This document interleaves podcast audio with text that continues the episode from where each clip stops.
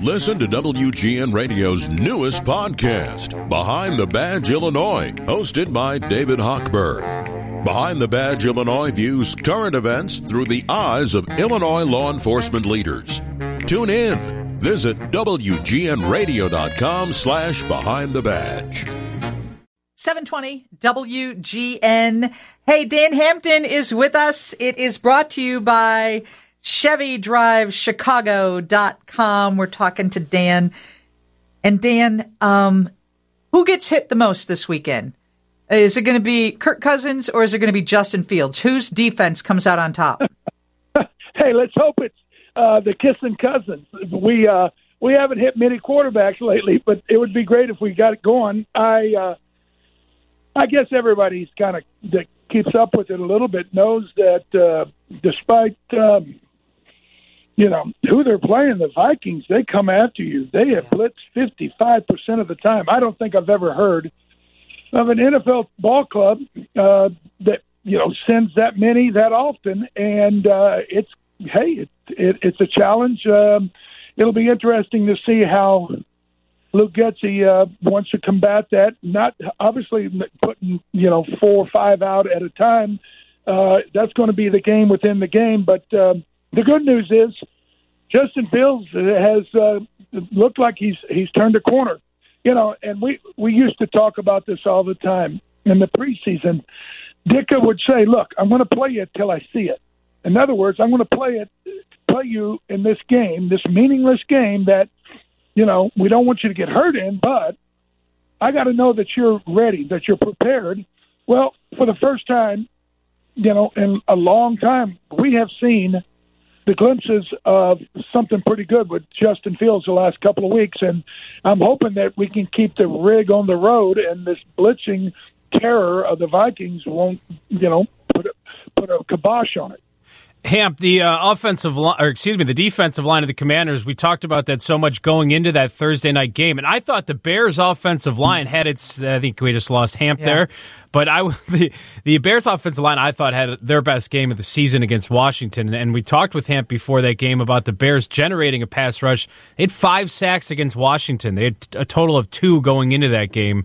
So right, you know, so Hamp, I, I just thought that at the line overall, and that Bears found ways to to get some pressure. But finally, Hamp, we finally saw a Bears pass rush, a pass rush be effective in that game against Washington.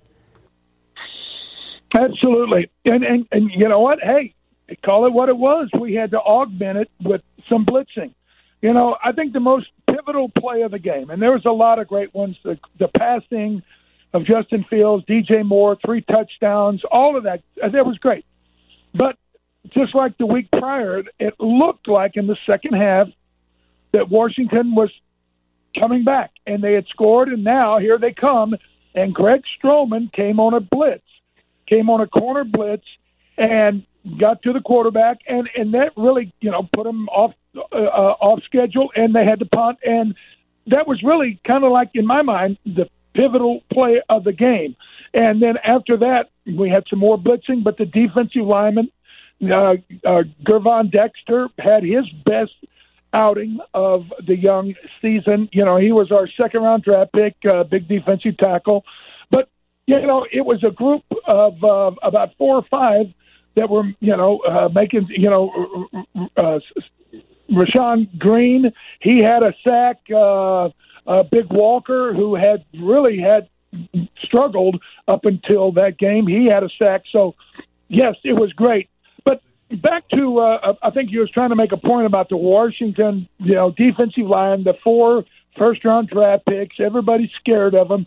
Well, I don't know. I think they're they're reading a little bit too much of their press clippings because our offensive line handled them. And and Justin Fields we broke it down on on uh, Bears Essential the other day, where on so many passes he had a clean pocket. He had you know two yards all the way around him, very little you know uh, uh, uh, pressure in the pocket, nothing in his face. So both offense and defensive lines had their best games of the year. And guess what? Guess what? Who won? Yeah, that's see, it all matters. So hopefully we can keep that kind of action going on Sunday. And Hamp, you talked about Fields. This is another opportunity for him to to make it three straight games of of quality uh, play, especially in the passing game. Minnesota's defense stopping the passing game hasn't been great this season. All five quarterbacks they've faced have had ratings over 90. So this could be another opportunity for Justin Fields and the offense to take a step forward. Well, for all the folks listening on the pregame, because there's a lot of things going on almost, you know, in behind the scenes about how important this game is for Justin Fields. But the last two weeks, he has been third in the NFL in passer ratings and expected points added, third in yards per attempt. All of those things we have never seen before. So all of these things are great but he's got to find a way to sustain it. It can't be just a couple of weeks here and there and then go dormant and then we struggle again. Listen for Hamp and O'B. They've got the pre and the post game on 720 WGN. So, Hamp, what's your prediction? Not a win or a loss, but who steps up the most? Who comes out looking like a superstar? Well, you know, I, again, I think Kev just made a, a perfect, you know, point about the fact that if you're going to play great on offense. This is a good defense to do it against. You're home. You're coming off a win. It's going to be, you know, pretty decent weather. There is no excuses. And that's what we talked about early in this year. For Justin Fields, there can't be a whole lot of excuses this year. After those three stinkers at the beginning, we need to start stacking good ones. And I think he will. All right. Thanks for joining us. Thank you. And go Bears. Dan Hampton, brought to you by ChevyDriveChicago.com. Hey, you want to play riffs on record?